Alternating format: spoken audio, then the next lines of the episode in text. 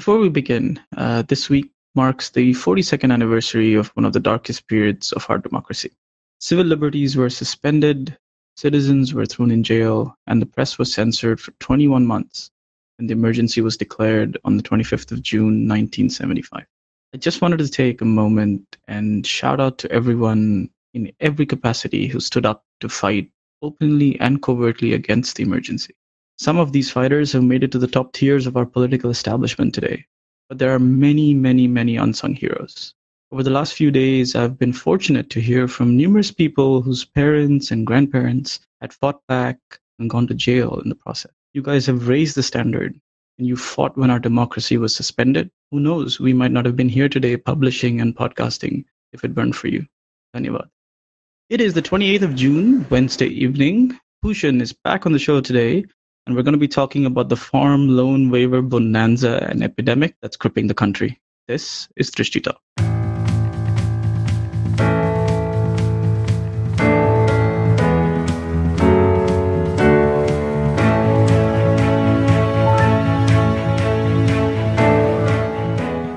Bhushan, welcome back on the show. Thank you so much, Chirag, for welcoming me again. And since you are begin by remembering the emergency, I would like to bring to people's notice that this month on 28th of July, a film is being released based on the emergency. The name of the film is Indu Sarkar, and I have seen the trailer. The trailer seems to be very good. It portrays the emergency for what it actually was. It seems to portray. You have increased my excitement to watch to watch that film. Yeah, I saw the trailer too, and at the end of the day, it is a film. But I'm glad that at least it looks somewhat like an honest portrayal of that period. And I think um, it's it's always important to remember, you know, what it was like. Definitely, and the person who, who can be credited for safeguarding our democracy means the largest credit I'm talking, it goes to Jayaprakash Narayan because after the emergency ended, it was he who forced all the opposition parties to fight the elections together under one name that is Janta Party. And this Janta Party, when it formed the government, it was able to reverse lot of legislative damage done during the emergency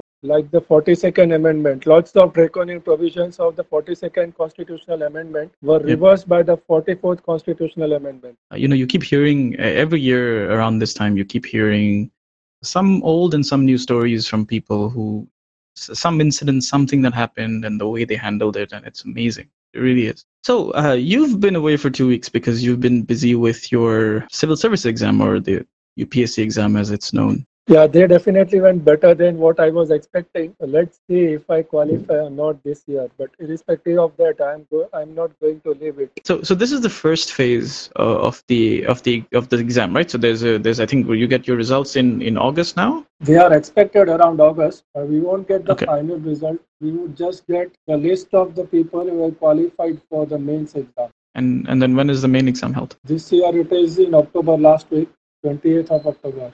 Okay, and this is a much longer and I think more intense exam because this is this is what decides the actual placements. This is what matters. Prelims is only gotcha. to reduce the number of people giving the mains exam. Right. It's the mains which counts. Okay. I, I saw, uh, I wanted to ask you about this. I saw a tweet you know, it was saying something along the lines of that there were a lot of questions about new legislation that had been passed last year, like the Benami property and um, and and I think GST and other things as well. See, under the Modi government, current affairs has become the most important part of prelims exam. So since Benami Property Act was notified only last year, this is very much under current affairs. At least a quarter of the paper is asked from current affairs. The Modi government wants to break the hold that is break the grip of the Delhi classes. They want to bring in an equality so that even a person who is from a village who is unable to afford the Delhi classes fees and the accommodation there, even he gets an equal chance of clearing the exam. See, because for current affairs, you have to follow daily news. You have to read the, either the Hindu newspaper or if Hindu is not available, then Indian Express newspaper and whatever other online material which you can read. You, means you don't need classes to teach you this. You just need to have a habit of reading the newspaper, and you should know what is useful in the newspaper for you. I, I, think if you are someone who can follow current affairs and who, can, who you know who's who's showing that level of interest and keenness, I think because then that's the kind of people we want. We want those dynamic people to be screened in as opposed to screened out. Tying into this just really quick, you know, we'll we'll talk about uh, someone who did clear the civil service exam many, many, many years ago. Now, former Bihar Governor Ramnath Kovind, who is the NDA presidential candidate and, and very likely to be our next president. Been about 10 days now since the announcement. Uh, so here's a guy who has been nominated as the as the candidate of uh, not just the NDA, but actually we've got you know a number of other political parties also supporting this candidature. Uh, and he's currently on a tour across India to uh, visit different political establishments and, and garner support. In fact, he was in he was in Srinagar this morning. See, one thing which I consider bad is that if you observe the media and their writings uh, on the presidential candidate of the NDA, they are simply focusing on his caste. They are not focusing on his educational qualifications. Also, they are not focusing on his past achievements. And they are yep. portraying him as if he is a novice to public life. And before before the announcement, it seems like no one has heard his name. Yeah, and I, I found it I found it funny as well because mind you that this person has been the governor of Bihar for two years. But importantly, he was the governor of Bihar when the new government took over. Therefore, he was sitting there on stage issuing the oaths out. And in fact, anybody that was, uh, you know, aware of current affairs at the time would have known because there was little goof up that happened where, you know, one of the ministers misread the oath and, and he was corrected. And so obviously this picture was playing on every single piece of media But I, obviously, it was very funny that you had people from the media and politicians who were present at that event or covering it, who were turning around and saying, "We don't know who this person is." But also the ridiculous of the debate that you know discussing presidential candidature to discussing his caste as if that's the reason why he was elected, and somehow the fact that he had written and cleared a civil services exam way back in the day. He was a he was a lawyer that that practiced in the Supreme Court since 1978. He's been a governor for two years. He's been a Rajya Sabha MP for two terms, which is 12 years nearly. How, where did all that go? Like, how did we? How is that not even factoring in the discussion? I think that's that's that's quite sad. And you know, a funny thing is that one of the journalists tweeted the life story of a terrorist, but when the presidential nominee of NDA was announced, he tweeted Ramnath Kovind who. Yeah, eh, you know, this is this is the guy who's going to be in our democracy's highest office in the country. And he has been a governor. So he was reporting to the same office. He's been reporting to Rashtrapati Bhavan for two years. So it's not like he's a novice even now.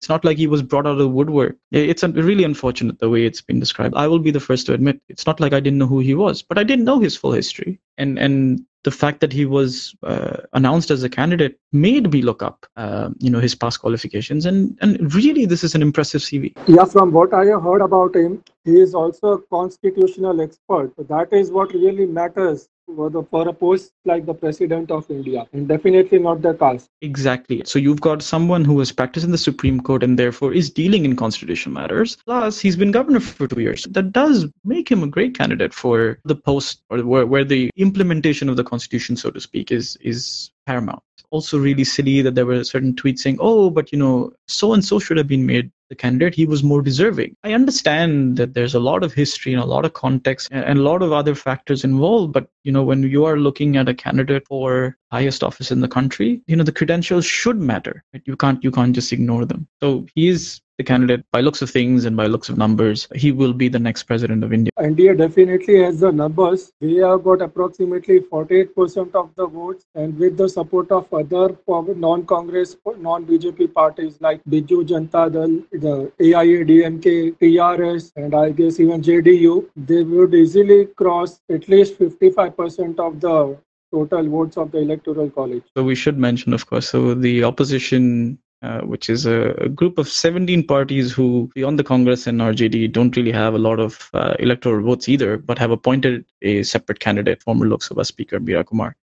Our main topic tonight, which is the farmer loan waiver epidemic. Let's look at a little bit of context to start. The current series uh, began in Uttar Pradesh, where prior to the elections, uh, the BJP, which went on to win, announced that they would waive off farmer loans, which they did. An estimated 36,000 crore waiver has been announced. Uh, with some defined criteria. This almost immediately led to multiple farmer agitations across the country. Notably, Maharashtra soon followed suit, uh, announced a farmer loan waiver to about to the tune of about 34,000 crore. They actually set up a uh, a committee to look into this. Punjab they announced a a loan waiver. Their numbers are roughly about 1500 crore for the first installment, so the number is expected to rise up. They have far, far fewer criteria. It's it's sort of a blanket amount that will be dished out to farmers of a certain size. Uh, Karnataka followed after that, uh, and is the latest entrant. Uh, they announced a waiver. Uh, total has not been estimated, but they've announced a waiver of roughly 50,000 rupees for against loans. Uh, their criteria is simply that it will only apply to cooperative banks loans and nothing else. So there's there's a lot of farm loan waivers. It hasn't quite quelled down yet. It's still going on, and it's it's sort of a little bit boggling because First reaction this is not a great solution to what seems to be quite a deep problem, considering that we've got farmers all over the country agitating. See, I think the biggest reason why BJP had to announce a farm on for Uttar Pradesh in its manifesto is that firstly they were facing a strong opposition. Two major opposition parties of Uttar Pradesh out of three had united against the BJP. And if you consider the legislative, if you consider the political scenario of the country, Uttar Pradesh is very critical if the BJP wants to come to power again in 2019. So to defeat the combined might of two opposition parties, they were probably forced to announce a measure which is not good economically, but it is good politics. Another factor is even if BJP would not have announced a loan waiver in Uttar Pradesh, it is highly likely that in the run up to the 2019 Lok Sabha elections, the opposition parties would have demanded farm loan waivers throughout the country, and at that time, BJP may have been forced to announce it in its Lok Sabha manifesto. So it was like choosing between the devil and the deep sea. And if you consider the nature of the opposition parties, they have been using all sorts of tricks to target the BJP government. So you can take it for granted that even if BJP would not have announced the loan waiver in UP, the opposition parties would have started nationwide farmer agitations for loan waivers at least by 2018 end. And this has led to nationwide repercussions and nationwide demands for loan waivers. This is very tragic. Yeah, I completely agree. And uh, I mean, and we're seeing the immediate cascading. It hasn't even taken that long. Uh, I mean, the UP government just completed 100 days this week. And the, the worst part about this, we've had loan waivers since, I mean, it's been a long time. As you, you mentioned the opposition and demand for laborers and stuff. But one of you know we've had one of our biggest loan waivers in 2008, and it was an it was a nationwide loan waiver, totaled about 60,000 crore because there was a, a, loan waiver for 50,000 crore, and then there was a rebate um, if you settled your loan immediately. Uh, about 25% was another 10,000 crore, and you compare that against say a statistic, and I'm not saying this is the only statistic, but you look at farmer suicides. There were 16,000 plus farmer suicides between 2008 and 2014 which is the period immediately following the loan waiver. So it didn't it didn't solve the problem in terms of farmers being debt ridden, not not only short term but also long term. You know, and then obviously there's also the problem where we've got a lot of these loans and these debt situations happening outside the formal economy. So there's no official loan from a bank. And so what happens to those people? You know, you have someone who might be paying his loans uh, you know on time and then suddenly you have the situation where he's he's slaving to pay his monthly bills and then you have someone else who hasn't paid anything and suddenly everybody's treated equal. And in fact the guy who didn't pay anything is coming out ahead because he didn't pay anything. It sets such a bad message. And since you have mentioned the 2008 loan waiver in 2008 2009 i guess maharashtra got a loan waiver of approximately rupees 6,911 crores. But the problem is that the two regions of Maharashtra which are suicide prone, where farmers commit suicide, that is the Vidarbha region and the Marathwada region, they got only and only 17%, yeah, one seven of this of this amount, and 53% of this amount went to Western Maharashtra, where farmer suicide is not a problem. And even after this loan waiver, in Maharashtra alone, there were 1,605 suicides in 2009, 1,741 suicides in 2010. So this clearly means that the farmer loan waiver in the farm loan waiver in Maharashtra did not serve its purpose. Now, why it did not serve its purpose would present a definitely very interesting case study because we have to ensure that what happened in 2008 with the farm loan waiver does not get repeated now. Few statistics from 2015. Uh, this is 2015. I would consider the pre Jan Dhan Yojana era because Jan Dhan Yojana is still not spread to many districts of the country. In 2015, there were 29 lakh farmers with a bank account in Vidarbha and 31 lakh in Marathwada. So total is 60 lakh farmers. But out of the 60 lakh farmers, the number of farmers who had taken a loan at least once is, is 10 lakhs in Vidarbha and 15 lakhs in Marathwada. So you can say out of 60 lakh farmers who had a bank account, there are only 25 lakh farmers who got access to institutional credit at least once in their lifetime. So the question arises is when 35 lakh farmers have never got any loan from the bank, how will we they benefit from any farm loan waiver? Because the farm loan waivers only waive off the loans taken from a bank or a, a finance company. It is a NBFC. But if you see, most of the farmers in Vidarbha and Marathwada regions, they are forced to take loan from money lenders. And the reason behind this is vested political interest. Now, earlier in the 1980s, 1990s, Maharashtra had a high proportion of cooperative banks lending loans to farmers. The share of commercial banks and the public sector banks was less, and the, that of the cooperative banks were, was more. But these cooperative banks were unfortunately destroyed by vested interests of politicians. They were no more in a position to give loans to farmers by, you can say, early 2000s. Many farmers were forced to take loans from private money lenders who charge very hefty interest rates. Now, what Maharashtra government did after 2014, when the government changed, the Fadnavis government gave a guarantee of rupees 500 crore to these banks so that they can start lending loans to farmers again because many of the cooperative banks were not in a position to lend loans to farmers. So this is a situation. Few of the points in the CAG report on the 2008 loan waiver. Needy farmers didn't get farm loan waiver while those who did not need get, got it. For example, I have already stated the farmers who said prone regions that is Vidarbha and Marathwada got only 17% then uh, the, another point which CAG report said is funds were diverted and loans of NGOs were waived off. So you can see what was happening. Besides, there was not proper verification of documents, again leading to misuse of funds. Then there were some banks which gave dual benefits to the same beneficiary. There are there were cases where even those farmers who had not got any loan got their loans waived off. Then the horticulture farmers got a loan waiver within first few weeks of getting the loan. So there were many such cases of fraud as quoted in the CAG report. Many farm many farmers widows whose men committed suicide years ago got rupees 1 lakh as compensation but did not get electricity connection and pumps. In 2008, irrigation of 1 lakh 15,740 hectares was declared by Maharashtra government by completing big irrigation projects. But by 2015, only 20,000 hectares was irrigated out of this. So, which is not even 20% of what was the target. Yeah, and uh, I was going to bring up the 2008 CAG report because I think it's quite brutal.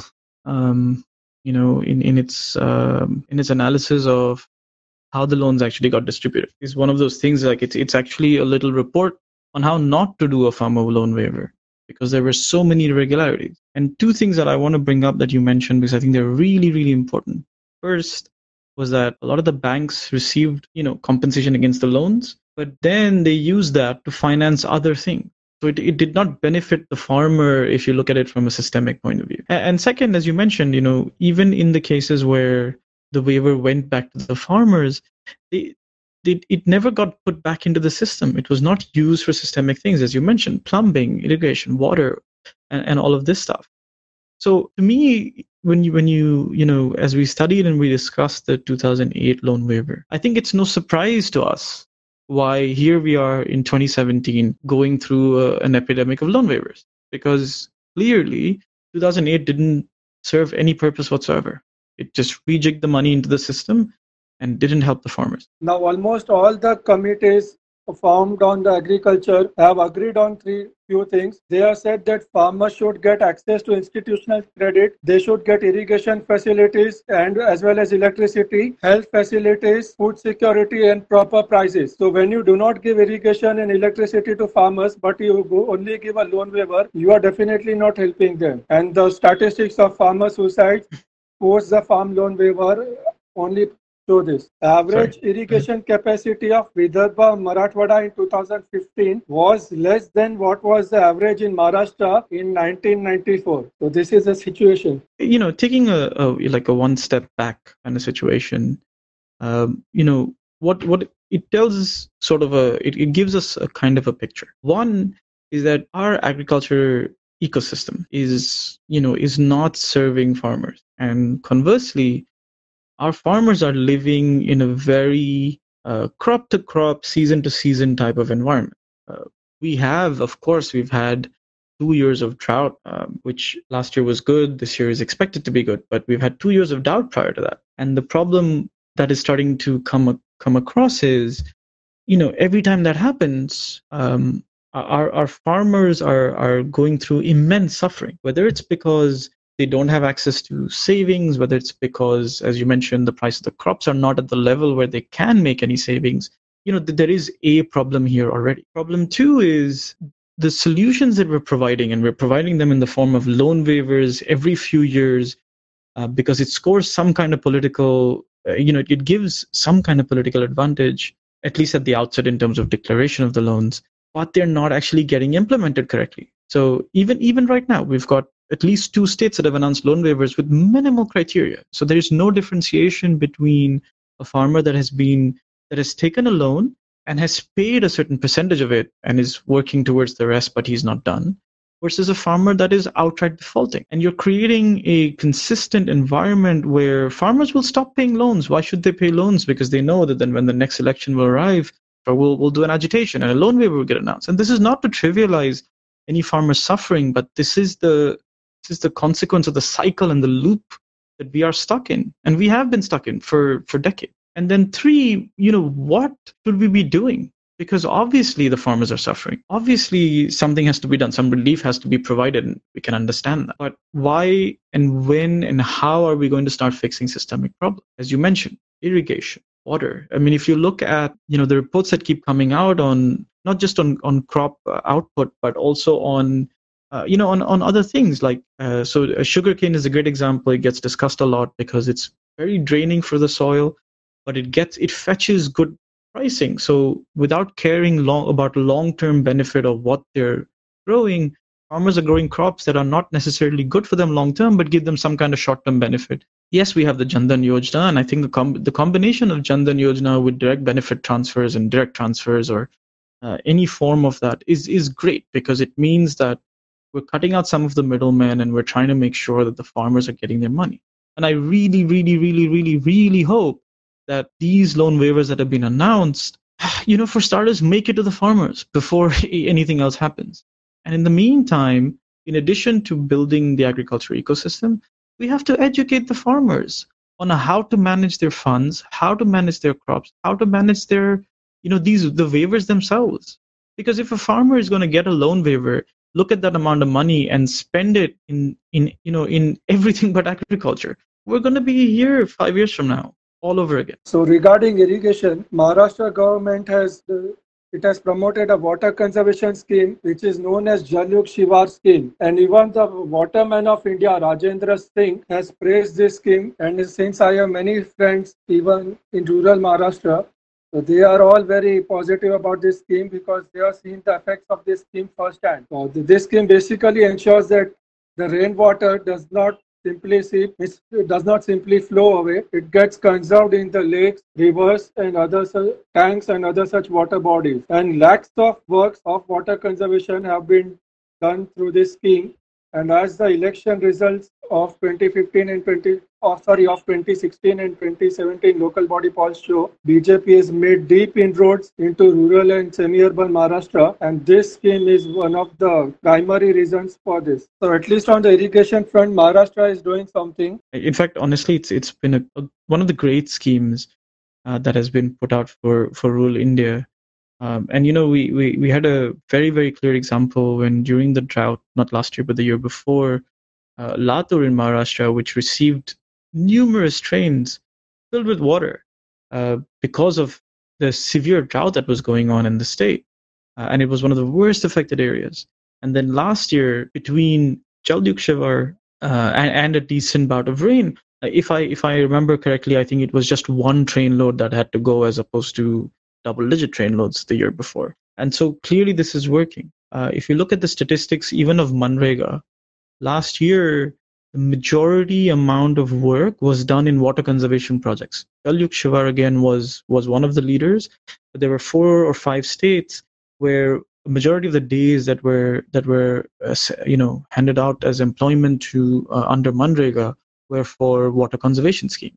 So that's that's a great sign, obviously. And another positive sign of this scheme is that in many villages people have volunteered for this scheme. That is, they have not taken any money to work, but they have considered the benefits that the village will get and have offered voluntary service. Yeah, which is which is again great. So I think I think on on on this front, it's good that we're seeing some positives, and I'm trying to just see. Uh, you know, I think I think what I'm trying to do here is I'm trying to see what the positives are. I think as a concept, as I've already mentioned, the fact that we're in a cycle of waivers is is a really really bad sign uh, when you when you step back and look at it macroeconomically. But we have to now look at how do we break the cycle? What do we do? And so irrigation is one. Um, I, I, mentioned as well things like direct benefit transfer and stuff, so that the middlemen are cut out and the farmers actually get the money they should they should be getting. And and this has been done even in in these e markets. So uh, the central government has set up numerous produce markets across the country farmers can come and sell their goods and sell their produce. And and funding and payments happens directly into their bank accounts when the government buys from the farmer. Uh, and in the process of setting up as the government does every year buffer stocks and all of these things. Uh, again you know it's not sort of you know because Jan has been really pushed and farmers have accounts the government can pay them directly. And this is again this, these are good steps. Even the fact that in in a, in a number of these in, in the number of these waivers, especially Uttar Pradesh and Maharashtra, where you know specific criteria have been set. Someone becomes eligible only under certain conditions. And of course, the implementation is important. Of course, it's one thing to say that you know, uh, uh, you know, this will be the criteria for eligibility, but it's another thing to make sure that people that are implementing the scheme actually implement it based on the same criteria. And in fact, the, the Maharashtra government has even come out and said that they're going to give up one month of salary to try and offset. I don't I don't know that it offsets significant percentage of 34,000 crore to be honest, but but it is a sign and a signal to say, hey, you know, we're going to sacrifice, we're going to give up one month's salary to try and at least offset some of the burden that the loan waiver will do. But you know, uh, there were there were numerous jokes that were floating around as these loan waivers were getting discussed, and it came from the middle class. And the middle class turned around and said, you know all this stuff is really good and it's great and it's wonderful but what's next can i get a can i get a waiver on my home loan and I know it's a joke. I know that you know it's not an apple to apple comparison. But it, what worries me is that that's the mindset you're setting because that's how it looks. You get freebies. Every time you want to do something you get freebies. It's okay if you don't pay your loan because hey you'll get a freebie down the road. And this mindset really worries me honestly. I think it's extremely important to educate the farmers on how to use the money how to develop better practices whether even if it's a, something as simple as crop insurance. We have amazing uh, centrally funded crop insurance, health insurance, life insurance schemes. As far as I understand, the, you know the the adoption of these things, the things that are financially good long-term uh, things to do, uh, you know, we're, we're not there. We we do, we don't have that maturity to where, where the adoption of these schemes are not happening. Yeah, since you talked about educating the farmers, one scheme which we should look towards is the soil health card scheme. Many farmers do not know that what is the amount of fertilizers they require for their soil and hence they end up using excessive amount of fertilizers which is detrimental to the health of the soil. So Modi sensed this problem when he was chief minister of Gujarat. Even in Gujarat, and hence in Gujarat he had introduced a soil health card scheme. And now, as Prime Minister is replicating the same scheme across the nation, where farmers not only get the percentage of nutrients in their soil, but they also get crop-wise information about the amount of fertilizers they have to use if they are sowing a particular crop. So this is very good for farmers. It would not only help them save money on fertilizers, but it would also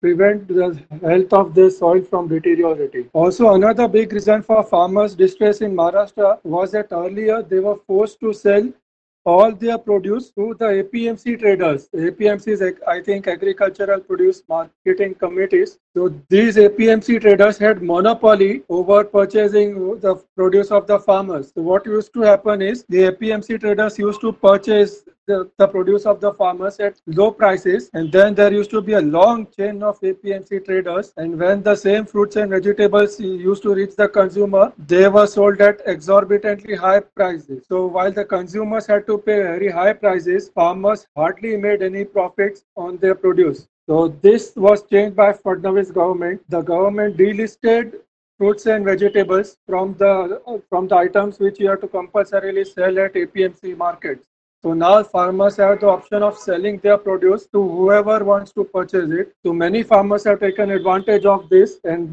they have collectively brought their produce to big cities and have directly sold it to consumers. And this has led to reduction of prices for consumers as well as the increasing gains for farmers. And this combined with the other measures which the central government has taken makes me feel that while in 2008 loan waiver was an isolationist measure for farmers' welfare. This time it won't be the case because this time it seems like along with the farmer loan waiver, even other measures for providing electricity, irrigation and proper prices to farmers are being are being placed. So this is a major difference. Yeah, and I think that's that's kind of what I was trying to highlight as well, which is, you know, we have to make sure we don't repeat the same mistakes. I think it's extremely important. However, I, I still, you know, want to put this out as a, as a measure of caution that, that because we've had multiple farmer loan waivers up to 2017, and in 2017, we have launched a series of farm loan waivers. It's extremely important that even even from a mental point of view,